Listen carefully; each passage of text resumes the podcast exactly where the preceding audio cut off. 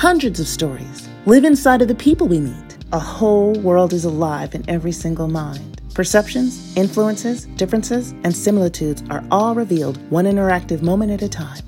Welcome to Faces on the Train, a compassionate study of strangers and short narratives of emotional imagination. This poetry and flash fiction are all narrated by the author. Thanks for listening and enjoy. Say I'm in the palace for four o'clock tea.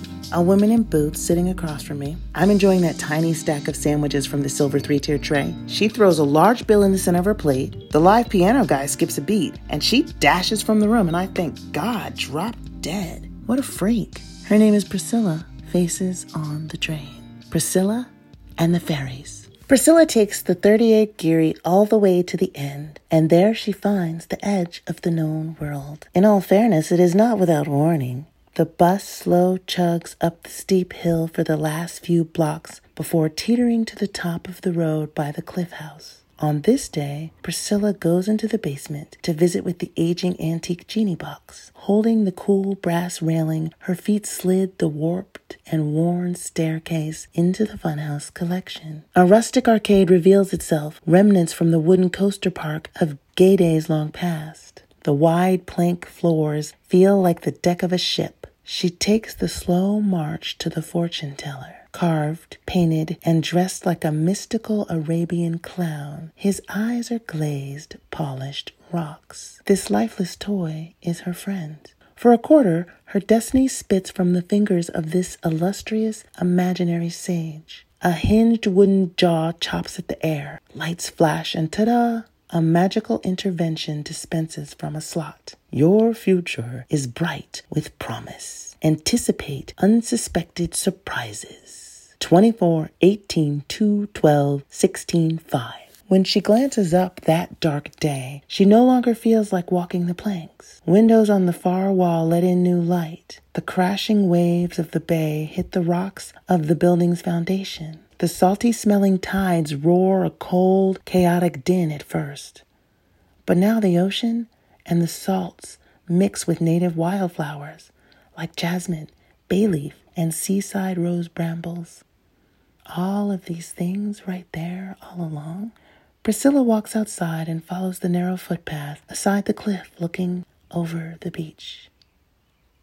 Majestically across the water stretches the humble Golden Gate and under that very bridge is where the fairies play. You may count yourself among the adverse or align with the skeptics and cynics, but indeed it is and always has been true. Or at least that is one of the ways the city used to be. Unseen magic countercultures like Tinkerbells and Toadstool wizards may or may not dwell there. But big, surly men, chest bare, dance wild in circles, accepting kisses from the sky. Once upon a time, the fey beast spun only to the drums. But I imagine now the Bluetooth pulses tribal rhythms more like heartbeats and house music. Imagine now as the ritual comes into focus far off in the distance. Priscilla forgets her dismay, gazing out across the way. She hikes the narrow trails winding across the hills. Naked sun worshippers dot the coast, rising from the shore like beige tree roots pushing through cement sidewalks. These careless bodies recline, lending texture to the sand. A gray husky dog with blue diamonds in his eyes howls.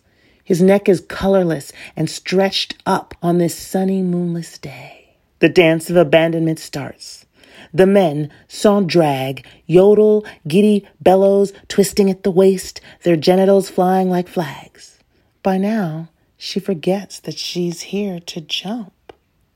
The glare and zesty fresh air she breathes in like serum and shatters depression's spell. This day, ready to descend the steep drop to the waterside, she cannot find the sweet break in the brush where the path leads down. Priscilla turns where she thought she should, but finds herself ascending. The pine trees are frequent now, as well as short and stunted. They grow crooked and wind-blown, their trunks and branches like Medusa's coiled snakes. A carpet of needles give way, swallowing her foot to the ankle like prickly quicksand. She is lost in climbing up. The dirt curves back on itself, The hillside curls over. Her head brushes on the lip of the cliff's overhang, far above the ocean. Surviving this becomes her Alamo. No, the echo and water roar, swallow the bellow. She leans into the earth and cries. The evergreen spines draw tattoo patterns that look like fresh tossed pickup sticks onto her back and legs. Holding a branch, she stands, but her heel carves a ridge down, down, down the mountainside. She loses her grip, her breath leaves her lungs and sticks in her throat like a circus balloon. Priscilla scoots on her arse all the way down the mountain and finds the fairy circle. What's she doing here? says an unpainted man, somehow appearing like a tropical bird without its feathers. Why, the bewildered deer is lost. She's landed among the fairies. And each throws open his throat, cackling with delightful, mysterious laughter. Faces on the train. Her name was Priscilla. I saw my first firefly tonight, and it looked nothing like you. Well, see, as soon as the evening air touched me when I crossed the threshold of the porch door, it lit up. So it looked more like me, brightening instantly, making the black of the sky blacker. It was its own little sunshine in a really huge, colossal, everywhere dark sky. Blink, blink. Two flirtatious body blinks small compared to the whole outside, bigger than your smile. It lit up as to be widely known, bright for a bug, really. Breast to the wind, yellow, brazen, sun beast. Lick me in the eye at dusk. Skipping my heart and step back, my black night disappeared into golden, blinding, almost noisy, slow yellow blink, blink. I hated it after all. Indeed, I am not an insect. And more importantly, nothing about the bug was exceptional. The firefly. We can train ourselves to respect our feelings and transform them into language so they can be shared. Audre Lorde, Sister Outsider. Faces on the Train is written, narrated, and produced by Felicia Chappelle, with creative director Will Walker. Audio engineering and production assistance Mary Evans. Music composition Umvi Kelly G. Scott Jones. Content editor Connor Jameson. Special thanks to Bomani Moyenda and Khalil John. Graphics Miss Hanifa Jones. Email us at info at womenworkwonders.com or follow us on Instagram at womenworkwonders wonders. Thank you to our entire production team, and thank you very much to our listeners. Catch the next episode of Faces on the Train.